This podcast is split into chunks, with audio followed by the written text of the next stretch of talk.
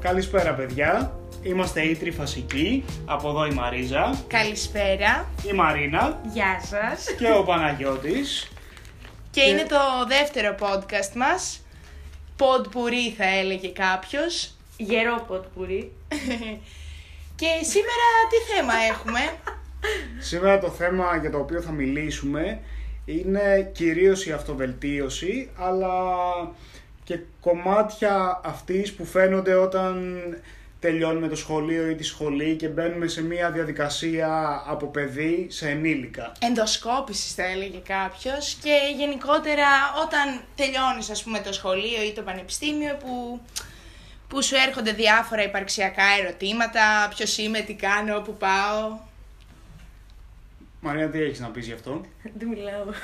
Γιατί δεν μιλάς όμως; Γιατί σκέφτομαι πολύ σοβαρά αυτά που λέτε.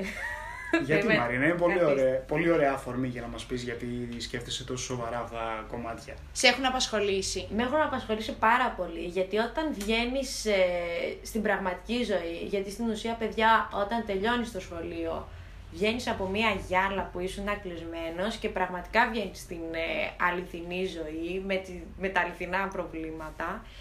Ε, είναι ένα πολύ μεγάλο σοκ. Δηλαδή, εγώ θυμάμαι τον εαυτό μου όταν τελείωσα τις Πανελλήνιες και μπήκα στη σχολή μου και άρχισα να συνειδητοποιώ τι είναι η σχολή μου, ε, ήμουνα σε μια κατάσταση, αυτό που είπες, υπαρξιακή. Δηλαδή, δεν Μμ. ήξερα ποια είμαι και τι κάνω. Ναι, πιστεύω ότι τελειώνοντας ας πούμε το σχολείο εκεί που κάνεις και το μηχανογραφικό, που για μένα ένα μεγάλο ποσοστό των μαθητών που τελειώνουν και πάνε να κάνουν μηχανογραφικό, εκτός από αυτούς που είναι 100% αποφασισμένοι από πριν τι θέλουν να κάνουν και τι σχολές θέλουν να δηλώσουν, απλά πάμε στα τυφλά και δηλώνουμε. Και Ναι. μετά μπαίνεις στη σχολή.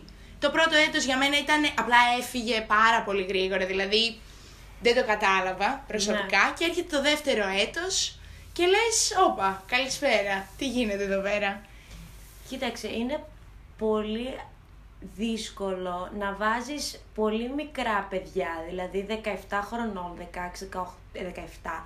Είσαι πολύ μικρός για να επιλέξεις τι θα κάνεις στη ζωή σου, γιατί μπορεί να λέμε ναι ότι οι Πανελλήνιες δεν, είναι, δεν τελειώνει η ζωή σου στους Πανελλήνιες σε καμία των περιπτώσεων, αλλά είναι ένα σημαντικό βήμα, είναι ένα μεταβατικό στάδιο από την ανήλικη ζωή σου στην ενήλικη, που το οποίο το στάδιο πρέπει να το περάσεις για να δεις τι θα κάνεις. Στο συγκεκριμένο στάδιο επίσης δεν είναι ο κάθε μαθητής μόνος του, έτσι, δέχεται και διάφορες πιέσεις έχω να πω, από τους γονείς, από τις παρέες του, Από τους καθηγητές. από τους Βέβαια, καθηγητές, εάν έχει σχέση και από τη σχέση θα μπορούσα να πω. Παιδιά, εγώ θυμάμαι στο φροντιστήριο, όποιος έγραφε πολύ υψηλά μόρια, ε, πάντα θα είχε την πίεση του καθηγητή ότι θα βάλεις νομική, θα βάλεις ιατρική, θα βάλεις πολυτεχνείο. Διότι τώρα τι ήθελε να κερδίσει το φροντιστήριο, φήμη. Για να κερδίσει τη φήμη έπρεπε να πει ότι τα περισσότερα παιδιά πέρασαν στις πιο υψηλόβαθμες ε, σχολές. Και πίεσαν τα παιδιά να μπουν σε αυτές τις σχολές υψηλόβαθμες που μπορεί να μην ήθελαν κιόλας. Μα πολλά σχολεία μετά βγάζουν και ποσοστά. Δηλαδή λένε το 20% πέρασε σε ανθρωπιστικές σπουδές ας πούμε ε, και 10 από αυτούς νομική. Στη, στον ιατρικών σπουδών αντίστοιχα το 10%. 5 από αυτούς ιατρική Αθηνών. 6 από αυτούς... Ε, 6 είπα, τέλος πάντων. 4 από αυτούς Θεσσαλονίκης. Ε, και ένας δεν ξέρω εγώ τι. Ναι, ακριβώς έτσι. Μα Για να όλο- το διαφημίσουν, ναι αυτό. όλο το θέμα όσον αφορά την πίεση και τις πανελλήνιες ε, και το πόσο δύσκολο να λάβεις μία απόφαση ξεκινάει από το γεγονός ότι έχουμε μια παντελή έλλειψη σχολικού προσανατολισμού. Ακριβώς, ναι. Ε, επαγγελματικού μάλλον προσανατολισμού στο σχολείο. Μα σε παρακαλώ, έχουμε το ΣΕΠ. Ναι, Στην τρίτη ναι, ναι, ναι. γυμνασίου. Πάμε λοιπόν η καθηγήτρια στο ΣΕΠ στην τρίτη γυμνασίου. Μας έβαζε να ζωγραφίσουμε την παλάμη μας σε ένα χαρτί, μια μούτζα δηλαδή σε ένα χαρτί, η οποία μούτζα πέρναγε ε, από κάθε συμμαθητή μας, ήξερε ο κάθε συμμαθητής μας τι είναι η κάθε μούτζα ε, και έγραφε ένα ελάττωμά σου, ο κάθε συμμαθητής σου, είχα σοκαριστεί, όλοι με λέγανε κουτσομπόλα, τα είχα πάρει στο κρανίο. Γιατί σε λέγανε κουτσομπόλα; Και εν τέλει προσανατολίστηκα πάρα πολύ επαγγελματικά μετά από αυτό, το κουτσομπόλα. Να πάω πάνελ σε κουτσομπολίστικη εκπομπή, δεν ξέρω. Άρα σκέφτεσαι Μακροπρόθεσμα. Από τότε βασικά σκεφτόσουν. Ε, υποτίθεται ότι αυτός ήταν ο ρόλος αυτού του μαθήματος. Μόνο αυτό δεν κάναμε. Δηλαδή κάναμε ό,τι άλλο εκτός από το Παιδιά, επάγγελμα εγώ που θα θυμάμαι μπορούσαμε. χαρακτηριστικά ότι ξεκινήσαμε, ας πούμε, είχαμε αυτά τα μαθήματα ΣΕΠ που δεν κάναμε τίποτα, απλά ήταν η ώρα του παιδιού. Ναι. Και φτάνουμε στη, πότε ήτανε, στην τρίτη ηλικίου, που εκεί όντως ενδιαφέρει το ΣΕΠ. Δηλαδή θες όντως να παρακολουθήσεις και μας λένε, Όχι, παιδιά, δεν γίνεται να παρακολουθήσεις γιατί έχεις παρακολουθήσει τρίτη γυμνασίου, πρώτη ηλικίου και δευτέρα ηλικίου. Και είμαστε σε φάση, γιατί, δηλαδή, γιατί να μην μπορείς να παρακολουθήσεις; Και καλά ότι έχεις ε, κατασταλάξει, έχεις βγάλει μια απόφαση, είσαι 17 χρονών προφανώς και ξέρεις τι, τι θες να γίνεις για τα επόμενα χρόνια της ζωής σου. Ξεκάθαρα και δεν ισχύει αυτό το πράγμα, γιατί όπως είπες και πριν είναι η ώρα του παιδιού όχι μόνο για, για τους μαθητές αλλά και για τον καθηγητή. Γιατί κανείς δεν παίρνει στο σοβαρά αυτό το μάθημα, είναι σαν να έχεις κενό. Και το θέμα είναι ότι όταν φτάνεις πλέον στην ε, επιλογή της σχολής σου, ε, πάρα πολλά παιδιά, ενώ δεν ξέρουν ποιο ακριβώς ε, είναι το πρόγραμμα της σχολής, τι ακριβώς ε, μπορείς να, με τι ακριβώς μπορείς να ασχοληθείς αφού τελειώσεις τη σχολή, ε, παίζεις ένα τζόκερ Έτσι. και πρέπει να είσαι τυχερός ώστε η σχολή να σου αρέσει αρκετά. Εκτός κι αν είσαι από τους λίγους που έχουν, ε, έχουν προετοιμαστεί για μια συγκεκριμένη σχολή Και από είναι το πάρα όνειρό πολύ νωρίς σου, και είναι βασικά όνειρό το όνειρό σου Ακριβώς. αυτό. Πολύ λίγα παιδιά όμως. Αυτό Ακριβ- είναι η μειοψηφία, έτσι. Το, ότι ξέρω σίγουρα ότι θα περάσω εκεί γιατί το γουστάρω πραγματικά. Ναι.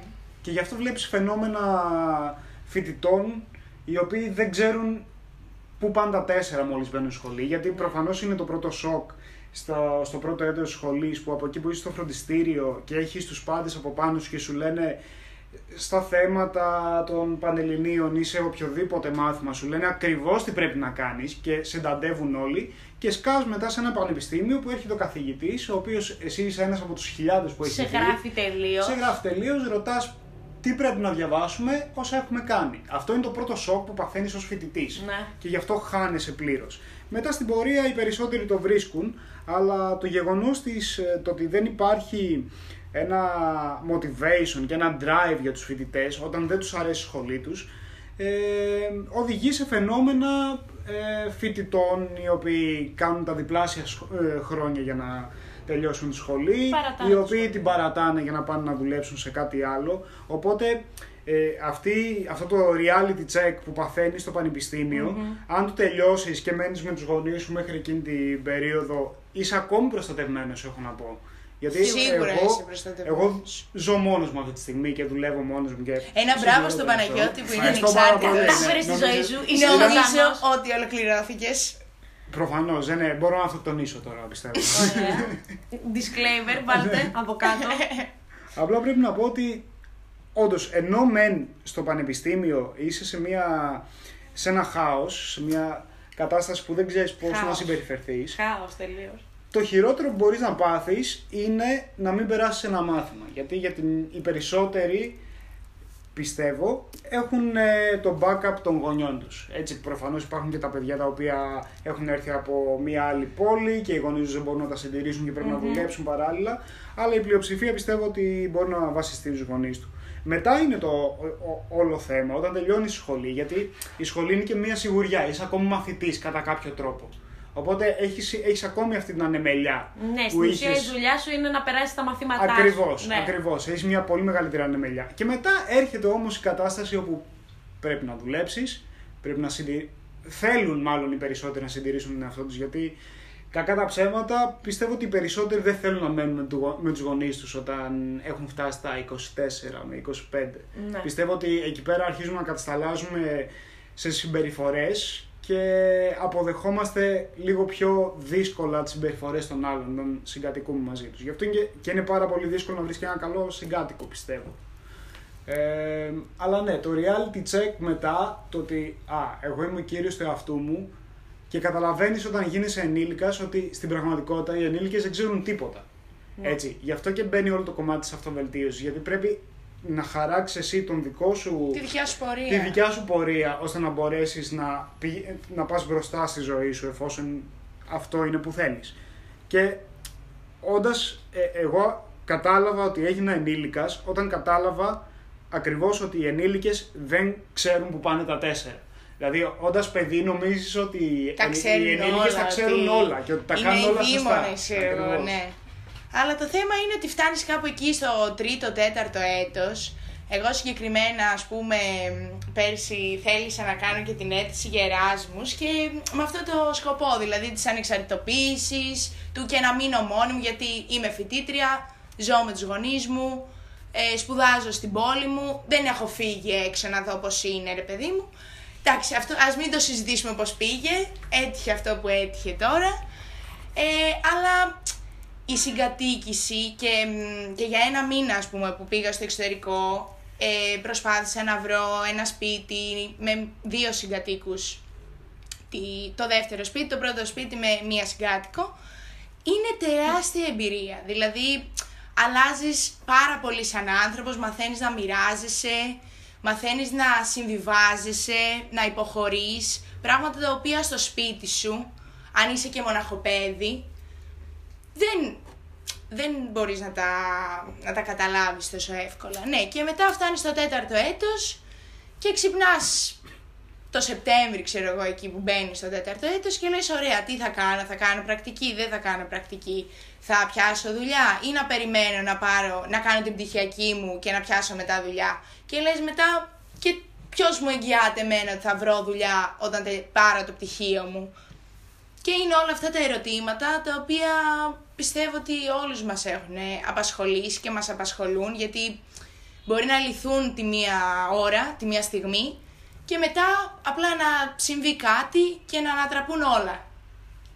Παιδιά, νομίζω ότι ένα αίτιο όλο αυτού, του ότι ψαχνόμαστε πάρα πολύ, είναι το γεγονός ότι και από τα εφηβικά χρόνια, δεν θα μιλήσω καν για τα χρόνια του δημοτικού, και από τα εφηβικά χρόνια και από τα χρόνια του πανεπιστημίου, έχεις διαμορφώσει σε πολύ μικρό βαθμό την προσωπικότητά σου. Δηλαδή, δεν έχεις αποκτήσει αναγνώθη σε αυτόν.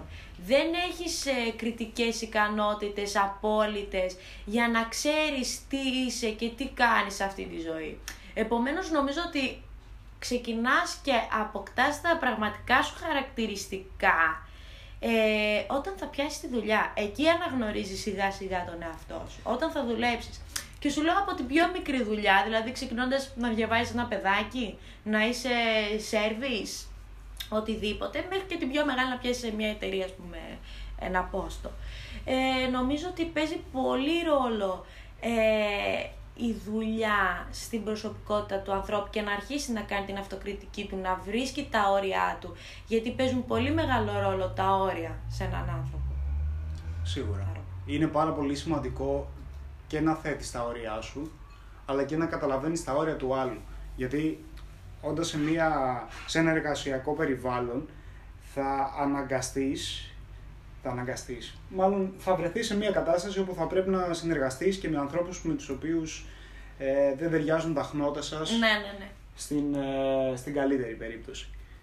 Γιατί σε πάρα πολλές εταιρείες υπάρχουν ε, κομμάτια ανταγωνισμού πάρα πολύ μεγάλα, οπότε ε, εγώ δεν τα έχω βιώσει, αλλά ακούγοντας από τους ε, συμφοιτητές μου και συνομιλικούς μου, υπάρχει πάρα πολύ ανταγωνισμός εκεί έξω ε, και δεν, δεν, ε, δεν είναι πάντα θεμητός, γιατί πάρα πολλοί χρησιμοποιούν και διάφορους ε, ε, μη επαγγελματικούς τρόπους ώστε να μπορέσουν να σε διαβάλουν ή οτιδήποτε.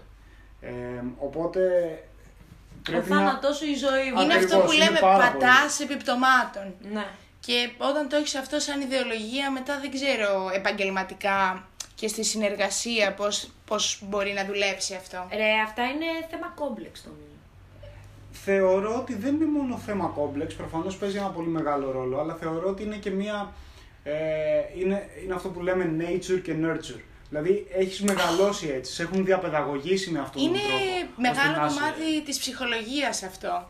Δηλαδή, Παιδιά, ένα λεπτό, συγγνώμη. Ε, όταν αποφασίζεις ότι για να εξελιχθείς και να ανέβεις εσύ ε, σε μία θέση πρέπει να πατήσεις ε, πάνω σε κάποιον άλλον, είναι ξεκάθαρα θέμα ανασφάλειας, ότι δεν έχεις ε, εμπιστοσύνη στον εαυτό σου, οπότε πρέπει να ρίξεις τον ανταγωνιστή σου για να ανέβεις εσύ. ξέρεις τι όμως; Στη δουλειά. στην ελληνική κοινωνία. Βασικά είναι χαρακτηριστικό της ελληνικής κοινωνίας Πολύ, αυτό. πολύ. Και, και του νεοέλληνα. Ας, εντάξει, θα μου πεις το γενικεύω τώρα, αλλά είναι χαρακτηριστικό της ελληνικής κοινωνίας. Δηλαδή, έτσι μαθαίνουμε στο πανεπιστήμιο να βγούμε στην αγορά εργασίας, η οποία αγορά εργασίας είναι ένα αχανές πλαίσιο, ένα χάος και με κάποιο τρόπο πρέπει να πιαστείς από κάπου, να ανταγωνιστείς τον άλλον, να γίνεις καλύτερος ή να σε ανταγωνιστεί εκείνος και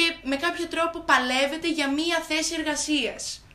Και δεν είναι μόνο το χαρακτηριστικό του κάθε ανθρώπου, γιατί υπάρχουν και οι κοινωνικές πιέσεις. Δηλαδή, μπορεί ένας άνθρωπος να μην έχει τη διάθεση να πατήσει επιπτωμάτων για να ανέλθει, αλλά οι κοινωνικές πιέσεις να τον βάζουν σε μια θέση η οποία δεν του αφήνει άλλες Περιθώριο. επιλογές.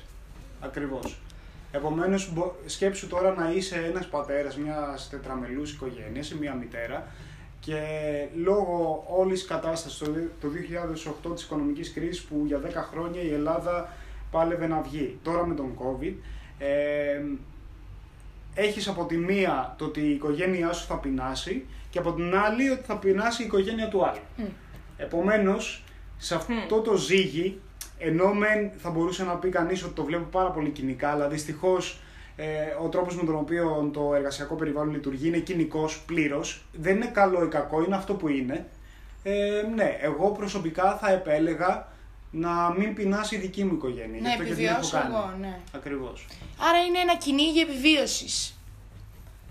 Και δεν, δεν είναι μόνο. Κοινικό βέβαια όλα Πολύ αυτό που κοινικό, συζητάμε. αλλά δεν σου μιλάω για έναν άνθρωπο Ναι. ο οποίος ο μόνος του σκοπός είναι να ανέβει με οποιονδήποτε τρόπο και με οποιοδήποτε κόστος. Σου μιλάω για έναν άνθρωπο ο οποίος έχει έναν πολύ σημαντικό ρόλο για να το κάνει αυτό.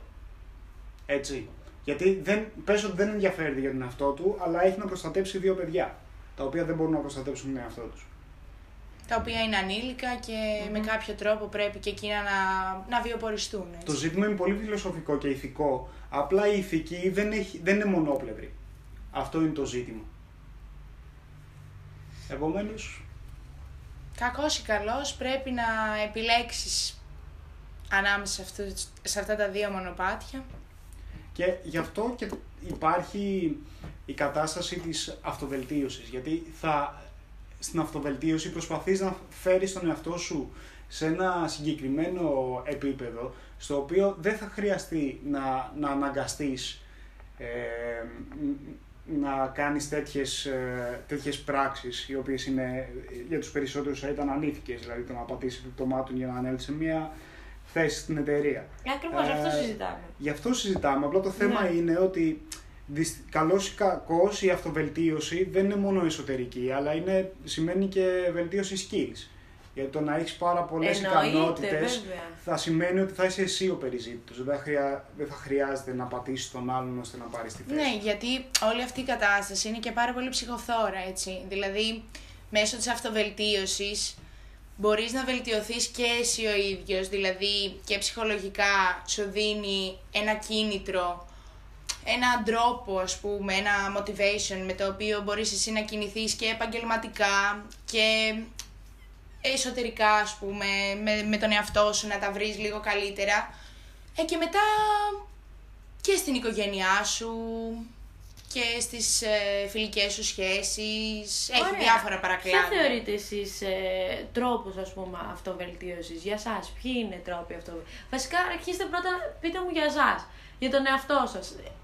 Εσένα Παγιώτη, ποιος είναι ο τρόπος ας πούμε να αυτοβελτιωθείς, τι κάνεις για να αυτοβελτιωθείς; Και εσύ Βάνισο. Προσωπικά, εμένα πάντα μου άρεσαν πάρα πολύ τα, τα ντοκιμαντέρ και γενικώ τα βιντεάκια ε, γενικών γνώσεων. Μου αρέσει πάρα πολύ να βλέπω βιντεάκια ιστορίας ή βιντεάκια επιστημονικά ε, και να διαβάζω επίσης μου αρέσει πάρα πολύ. Ε, ε, ναι, τα αγαπημένα μου Να ήταν- βλέπω LOL. και αυτό είναι ένα κομμάτι. Και αυτό είναι ένα κομμάτι, παρόλο που κοροϊδεύεις. Αλλά ναι, εμένα Είναι μου ένα αρέσει... κομμάτι αυτοβελτίωσης στο LOL. Ναι. Είναι ένα κομμάτι Θέλω να αυτοβελτίωσης μου- γιατί, γιατί να μου το μου εξηγήσεις. βελτιώνει το hand-eye coordination και το ε, strategic planning. Ορίστε. Κάτι που δεν ξέραμε. Αχ, μπορούμε να τον διώξουμε λίγο. να τα πούμε με τη Μαρίζα οι δυο μας. Βλέπετε τώρα ένα δείγμα ανθρώπου το οποίο. Δεν έχει αυτοβελτιωθεί το οποίο καθόλου. δεν έχει αυτοβελτιωθεί Το οποίο και έχει δεν μείνει μπορεί να στάσιμο. καταλάβει τον άλλον. Παρ' όλα αυτά, ναι. Στο Εγώ συγγνώμη, εκεί στο που, συγγνώμη, το συγγνώμη. εκεί που θέλω να εστιάσω είναι Το το συγγνώμη. γεγονός ότι νομίζω για την αυτοβελτίωση. Την αυτοβελτίωση την ε, χρειάζεται κάθε άνθρωπος, όπως χρειάζεται και ψυχοθεραπεία κάθε άνθρωπος. Μπράβο. Εκεί ήθελα να καταλήξω κι εγώ. Δηλαδή, πιστεύω ότι η ψυχολογία και η ψυχοθεραπεία ε, είναι μία τομή στον άνθρωπο. Δηλαδή, είναι ένα θέμα ταμπού, σίγουρα, το να πεις Εντάξει, όχι πηγαίνω... πια τόσο. όχι πια τόσο, αλλά ακόμα, τουλάχιστον στην ελληνική κοινωνία, σε άλλες κοινωνίες ίσως να είναι πιο επιτρεπτό, να το πω, πιο συζητήσιμο, Ναι, ναι. να έχει μπει στην καθημερινότητα ευκολότερα, αλλά μεγαλύτεροι από εμάς άνθρωποι δεν θα το πούν με ευκολία το ότι δέχομαι τη βοήθεια ενός ψυχοθεραπευτή, ενός ειδικού. Ε, γιατί υπάρχει η ρίση το ότι γιατί να πάω στο ψυχολόγο τρελός είμαι. Ο τρελογιατρός. Ο τρελογιατρός. δηλαδή δεν, γίνεται, δεν χρειάζεται να είσαι τρελός για να, δε- για να πας. Δεν Σε έχεις καμία περίπτωση. ένα ε, πάθημα φιλο, ε, ε, δεν, δεν έχεις κάποια ψυχοπάθεια μάλλον. Δεν έχεις κάποια ψυχική ασθένεια. Το γεγονός ότι χρειάζεται ο κάθε άνθρωπος ψυχοθεραπεία σημαίνει ότι λύνεις τα προβλήματα που έχεις μέσα σου. Γιατί καλός ή κακός οι γονείς μας και οι γονείς των γονιών μας από τους οποίους έχουμε μεγαλώσει περισσότεροι και το κοινωνικό, ο κοινωνικός περίγυρος δεν είναι τέλειος. Οπότε, ενώ μπορεί δύο παιδιά να έχουν μεγαλώσει στον ίδιο κοινωνικό περίγυρο, η κάθε πράξη να φαίνεται διαφορετική στον άλλον και δεν ξέρεις πώς, πώς ακριβώς μπορεί να τραυματίσει ένα παιδί μία πράξη ενός γονέα. Έτσι, και να μην τραυματίσει το, τον αδερφό του ή την αδερφή του. Ναι. Επομένως, επειδή και οι γονείς μας δεν είναι τέλειοι και το περιβάλλον στο οποίο ζούμε είναι αρκετά χαοτικό, δεν γίνεται να έχουμε μεγαλώσει με έναν τέτοιο τρόπο ώστε να τα έχουμε βρει με τον εαυτό μας πλήρως. Και δεν νομίζω ότι θα τα βρούμε ποτέ. Το ζήτημα είναι πάντα να φτάνει σε ένα επίπεδο όπου λες ότι ναι, θα έκανα παρέα τον εαυτό μου. Ακριβώς. Κοίταξε, όλοι φέρουμε κάποιες εσωτερικές πληγές. Δηλαδή δεν νομίζω να υπάρχει άνθρωπος ο οποίος δεν έχει φθαρεί με τον έναν ή τον άλλο τρόπο Απλώς κάποιοι άνθρωποι πιστεύω ότι επιλέγουν με αυτόν τον τρόπο της ψυχοθεραπείας ας πούμε Ναι, να το ναι. αντιμετωπίσουν και να έρθουν πιο κοντά στα τραύματά τους και κάποιοι άλλοι απλώς επιλέγουν ε, μηχανισμούς άμυνας και τα εναποθέτουν ας πούμε και τα αφήνουν Ακριβώς να εκεί θέλω να διαιωνίζονται. καταλήξω, στο ότι χρειάζεται η ψυχοθεραπεία. Νομίζω κάθε άνθρωπος σε κάποια στιγμή της ζωής του πρέπει να οδηγηθεί σε έναν ειδικό ε, για να αποδεχτεί αυτές τις πληγές, να πει ότι ναι, ζω με αυτά μέσα μου, τα αποδέχομαι και συνεχίζω τη ζωή μου και συνεχίζω να προσπαθώ για το καλύτερο για τον εαυτό μου. Νομίζω ότι αυτό είναι το πιο σημαντικό. Άρα Παναγιώτη, επιστρέφω. Εσύ αυτοβελτιώνεσαι με το LOL, πρώτο πρώτο, Πρώτο πρώτο. ντοκιμαντέρ, βιβλία, ψυχοθεραπεία και έχουμε Ταινίες. κάτι άλλο και ταινίες. Βλέπω αρκετές ταινίες. Τον τελευταίο καιρό έχω αρχίσει να βλέπω. Ε, μπορεί να ακουστεί πασέ αυτό που θα πω. Αλλά όντως έχω αρχίσει να, Accent να English. βλέπω πάρα πολύ ε, Ουι, νοτιοκορεάτικο και ιαπωνικό κινηματογράφο. Ναι, είναι πολύ Και- ανεβασμένος. Ναι, και το θέμα είναι ότι είναι ανεβασμένος επειδή αυτές τις ταινίες έχουν ένα, πα- ε, πάντα θέτουν ένα φιλοσοφικό ζήτημα. Έβλεπα για παράδειγμα μία ταινία στην οποία ε, ένα serial killer σκότωσε την γυναίκα, την έγκυο γυναίκα ενός πράκτορα ο, στον οποίο απαγόρευσε να ασχοληθεί με την υπόθεση επειδή ήταν η γυναίκα του. Εκείνος παρόλα αυτά επέλεξε να το κάνει από μόνος του και να παρακούσει τις εντολές και έπιασε τον serial killer, αλλά δεν τον σκότωσε κατευθείαν. Αυτό που του έκανε ήταν να του κόψει τον αχίλιο τένοντα στο, στο ένα πόδι και τον άφησε να φύγει.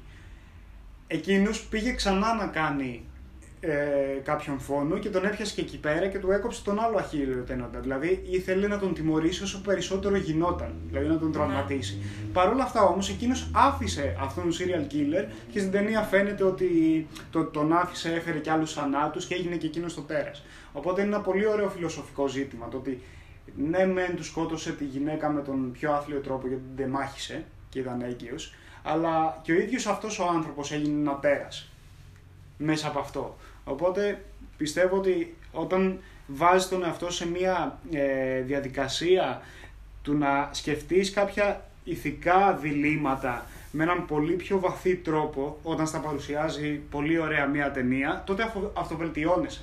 Δηλαδή Εννοείται. πιστεύω ότι η αυτοβελτίωση προέρχεται από ε, πράξεις οι οποίες, σε, οι οποίες σε βάζουν να σκέφτεσαι.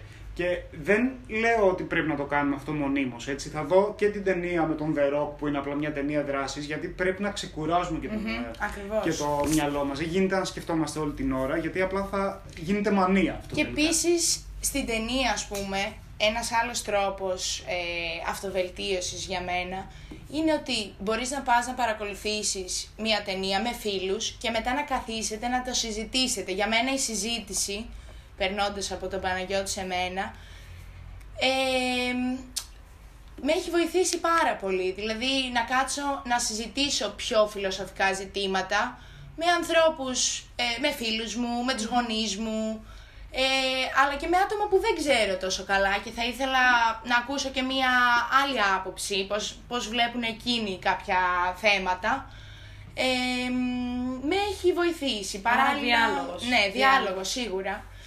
Και παράλληλα με το διάλογο, ε, το να διαβάζω ψυχολογία. Δηλαδή, μπορεί για ψυχοθεραπεία και τα λοιπά να μην έχω την οικονομική δυνατότητα στη φάση που βρίσκομαι να ξεκινήσω, γιατί είναι και αυτό ένα ζήτημα, έτσι, Βέβαια να το υπάρχουν πούμε. και πολλά δωρεάν ε, Σίγουρα υπάρχουν, κέντρα ναι. ψυχικής υποστήριξης. Αλλά εντάξει, για να βρεις κάποιον άνθρωπο ο οποίος θα σου ταιριάξει και μετά μπορείτε να το συνεχίσετε, πιστεύω ότι είναι μια διαδικασία που απαιτεί και χρόνο και χρήματα. Ναι. Το, Έτσι. είναι, πο- το οποίο είναι πολύ σημαντικό. Το οποίο είναι πολύ σημαντικό γιατί, εντάξει, τώρα οι φοιτητές, για παράδειγμα, αν ένας φοιτητής έχει κάποια δουλειά και μπορεί να τα ε, διαθέσει τα χρήματα, έχει καλώς. Να Αλλά τα σκάσει. στην περίπτωση αυτή τι κάνουμε; Στην περίπτωση αυτή για μένα διαβάζουμε, ε, βλέπουμε ταινίες όπως είπε και ο Παναγιώτης και επίσης ακούμε μουσική. Για μένα είναι τελείως αγχολητική η μουσική. Και Δηλαδή, γιατί θα κάναμε χωρίς τη μουσική στη ε, ζωή μας; έχω Τι θα κάναμε; σκεφτεί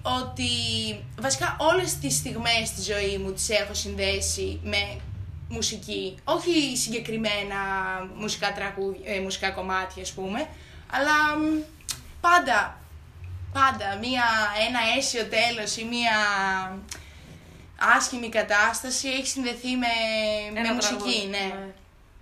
ναι. Εσύ Μαρίνα; Εγώ, παιδιά, το... τη λέξη αυτοβελτίωση στο μυαλό μου την είχα συνέχεια. Μέχρι που έφτασα σε ένα σημείο overthinking, δηλαδή έλεγα συνέχεια ότι ναι, πρέπει να βελτιωθώ, πρέπει να κάνω πράγματα, πρέπει να αλλάξω, γιατί είμαι και ένα άτομο που έχει πολλά κόμπλεξ και είχα και πολλά κόμπλεξ παλιότερα στη ζωή μου. Κλάψ, κλάψ. ε, ναι, και προσπαθώ σιγά σιγά να τα ξεπερνώ με τον ένα ή τον άλλο τρόπο. Ε, είμαι πολύ στο...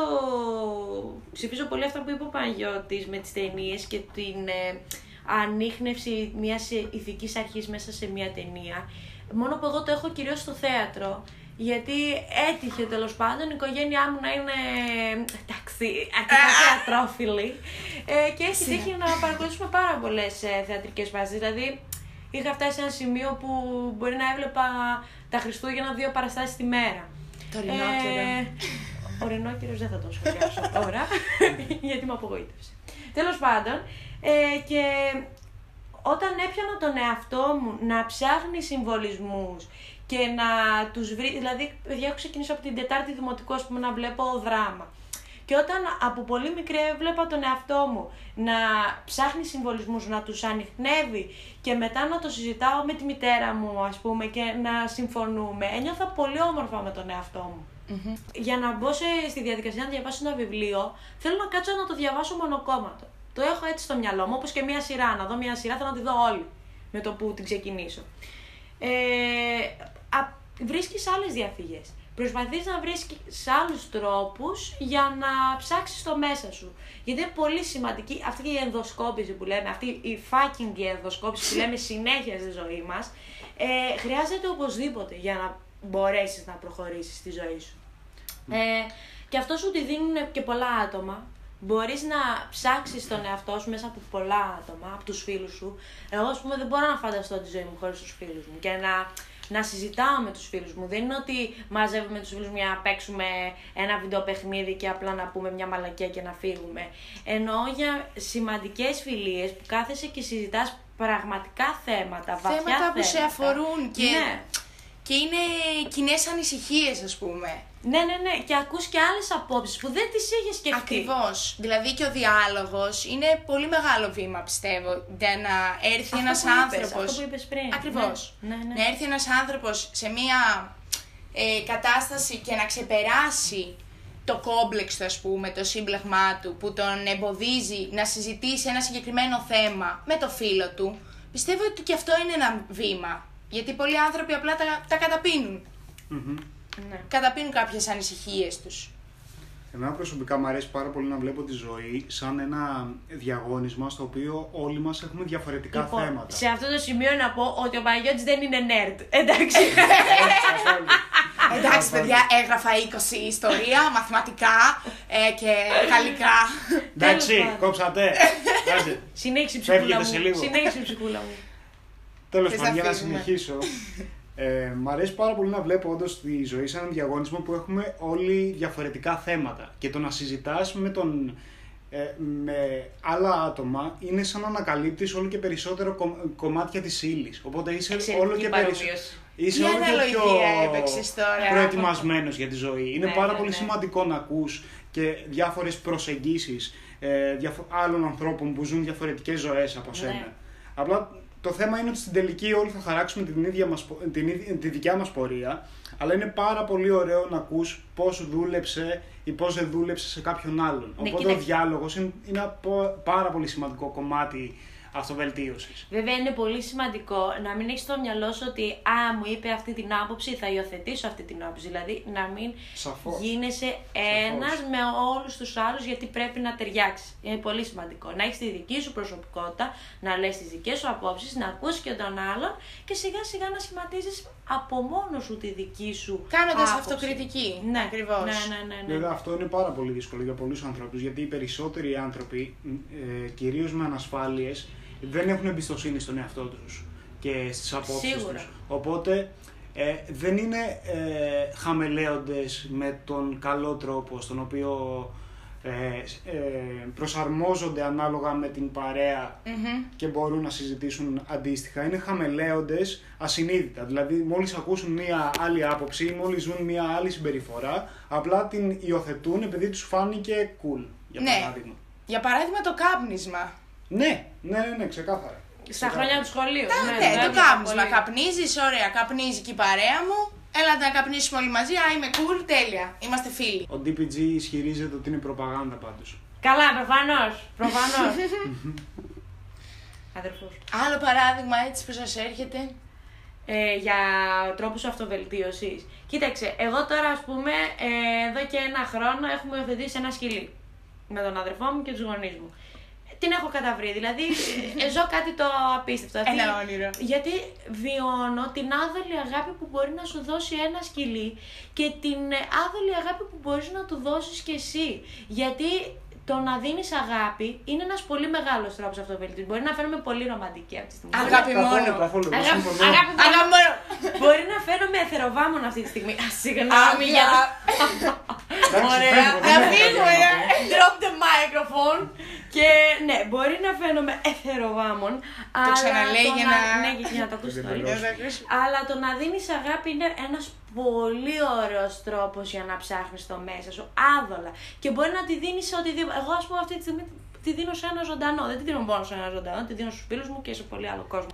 Και όπως δίνεις αγάπη σε ένα ζωντανό έτσι τόσο όμορφα και τόσο άδολα και ανιδιοτελώς, ε, το δίνεις και σε άλλους ανθρώπους και αυτό το καταφέρνεις και με- μέσω της φιλανθρωπίας και του εθελοντισμού το οποίο θέλω να το τονίσω γιατί είναι σημαντικό να υπάρχει στη ζωή μας ε, νιώθεις όμορφα και δεν το κάνεις μόνο για τον εαυτό σου, δεν το κάνεις μόνο ότι ναι θα πάω να δώσω ε, τα ρούχα μου σε κάποιον άνθρωπο ο οποίος τα έχει ανάγκη για να νιώσω εγώ καλά. Δεν το σκέφτεσαι έτσι. Το κάνεις για τον άλλον. Και για σένα. Και Και για, δεν είναι κακό να το κάνεις και για σένα, γιατί Ναι, είναι μια αλλά καλή Πιστεύω πράξη ότι που κάνεις. σου γυρνάει αυτό κιόλας είναι το η παρελκόμενο. πράξη. Ναι, ότι να μην το έχεις σαν αυτό σκοπό, ναι, ότι δεν το είναι κάνω. αυτός σκοπός ότι θα βοηθήσω κάποιον για να Για να βοηθήσω τον βοηθηθώ εαυτό. εγώ. Μπράβο, αυτό. Αυτά είχα να δηλώσω. Ότι είναι μία πράξη από την οποία μπορεί και να μην περιμένεις αντάλλαγμα. Βασικά αυτό, Αυτό είναι το είναι το ωραίο, ότι ζήτημα. δεν περιμένεις το αντάλλαγμα. Μα αυτό Και- είναι Και το αν σου νόημα έρθει του θα χαρείς εθελοντισμού. επιπλέον. Ναι. Εντάξει, εγώ πιστεύω ότι όσοι άνθρωποι ασχολούνται με τον εθελοντισμό, ε, το αντάλλαγμα που, μερι- που περιμένουν είναι συνήθως το ευχαριστώ που θα ακούσουν ή ένα χαμόγελο που θα δουν από ένα παιδί, το οποίο πραγματικά είναι ανε, ανεκτήμητο. Ανεκτήμητο, ακριβώς, ακριβώς. Γιατί δεν, αυτό, το, αυτό το χαμόγελο που θα δεις από ένα παιδί δεν μπορείς να το μετρήσεις κάπως. Δηλαδή νιώ- σε κάνει να νιώθεις μέσα σου ε, μια τεράστια περιουσία. Ναι. Επομένως γίνεσαι εσύ καλύτερος γιατί βλέπεις ότι όταν, όταν εστιάζεις το, την προσοχή σου στο να προσφέρεις τον άλλον, δεν- όπως είπαμε όχι να το κάνεις αυτό σκοπό, ε, σε κάνει να νιώθεις ωραία και πιστεύω ότι οι περισσότεροι άνθρωποι όταν συνεισφέρουν νιώθουν ωραία. Μάλλον είναι ένα, ένας τρόπος με τον οποίο είμαστε κατασκευασμένοι αυτός. Ναι, βέβαια. βέβαια. Πιστεύω ότι η απληστία προκύπτει σ- στην πορεία. Ναι, είναι μ, συνυφασμένα πιστεύω αυτά τα δύο μαζί. Δηλαδή, μ, η απληστία μπορεί να προκύπτει στην πορεία, αλλά ένας άνθρωπος ο οποίος θέλει να προσφέρει, πιστεύω ότι θα το κάνει και αυτό δεν θα περιμένει κάποιο αντάλλαγμα. Μετά αν προκύψει κάποιο κομμάτι της απληστίας είναι, παρα- ανήκει στα παρελκόμενα, ας πούμε. Κάπως έτσι. Ναι, σίγουρα, αλλά έτσι βλέπεις, μάλλον στον εθελοντισμό για παράδειγμα, μπορείς να δεις πάρα πολύ εύκολα πώς ένας άνθρωπος μπορεί να συμπεριφερθεί και σε μια συντροφική ή μια φιλική σχέση. Είναι το κομμάτι της απληστίας. Και το, δηλαδή, δεν, χ- προφανώς σε όλες τις ανθρώπινες σχέσεις υπάρχει να δούνε και λαβίν, αλλά πε- πιστεύω ότι για να λειτουργήσει μια σχέση πρέπει να υπάρχει το δούνε χωρίς να περιμένεις το λαβίν. Μμμ. Και γι' αυτό λειτουργεί αυτό το Απλώς. πράγμα. Δεν υπάρχει αυτό το πρέπει. Υπάρχει Ναι. πάντα το θέλω. Πάντα πρέπει να, Βέβαια. να δίνεις αυτό που θέλεις. Νομίζω να πεις. σήμερα πιάσαμε πάλι μια μεγάλη γκάμα. Ελπίζω να μην κύλιασε. Είναι το δεύτερο podcast. Πιστε... Το πρώτο σίγουρα έχει πάει πάρα πολύ καλά. Το πρώτο... Σίγουρα, Πρέπει, σίγουρα. έχει Σίγουρα, ένα, αμέτρητα 1,5 εκατομμύριο μηνύματα, views ήδη, αμέτρητα. δεν το έχουμε Καλά, ανεβάσει ακόμη. έχει, έχει φύγει στο εξωτερικό, Εντάξει. έχει ταξιδέψει και Εγώ τώρα κοντεύει μιλάω να με BBC βγάλουμε Radio αυτή τη στιγμή. Full. Ευχαριστώ πάρα πολύ. με BBC podcast. Podcast. Όχι, ναι. γιατί δεν μιλάμε με radio εδώ πέρα. Α, όχι. Α, είναι δεν αυστηρά τα μιλάγανε τόση podcast. ώρα. Είναι αυστηρά podcast, παιδιά. Ναι, λοιπόν, και κάπου εδώ φτάνουμε στο τέλος και του σημερινού podcast. Podpuri. Ε, είναι ένα θέμα που σίγουρα δεν μπορούσαμε να αναπτύξουμε σίγουρα ολοκληρωμένα, γιατί είναι μια τεράστια έννοια η έννοια αυτοβελτίωση και όλα τα υπόλοιπα. Βέβαια πιστεύω στο μέλλον θα επανέλθουμε. Θα επανέλθουμε σίγουρα. Θα επανέλθουμε με νέα ερεθίσματα και... Δεν έχουμε αυτοβελτιωθεί και εμείς οι ίδιοι. Σίγουρα χρειαζόμαστε μια αυτοβελτίωση στο podcast. Προφανώς γι' αυτό αφήστε σχόλια από κάτω. Και Ε, πείτε μας τι κάνετε. like και subscribe Like και και χτυπήστε subscribe. καμπανάκι. Τέλος πάντων, Μαρίζα, θες να κάνεις το outro; Ναι, λοιπόν, ήταν η δεύτερη εβδομάδα που κάναμε το podpuri μας και μ, ελπίζουμε να, να σας άρεσε και να σας προβλημάτισε κιόλας. Τα λέμε ραντεβού την Και εσύ να επόμενη μην έδωσε καλή εβδομάδα. σημασία, να απλά να το προχωρούσε κάθε 10 δευτερόλεπτα. Έλα ρε Μαρίνα με τον πεσημισμό πια. έλεος, έλεος. Λοιπόν, την επόμενη εβδομάδα ραντεβού Ευχαριστούμε Θα πάρα λέμε πολύ. ξανά με καινούριο θέμα. Γεια σας, έγινε. παιδιά, ευχαριστώ. Φιλιά.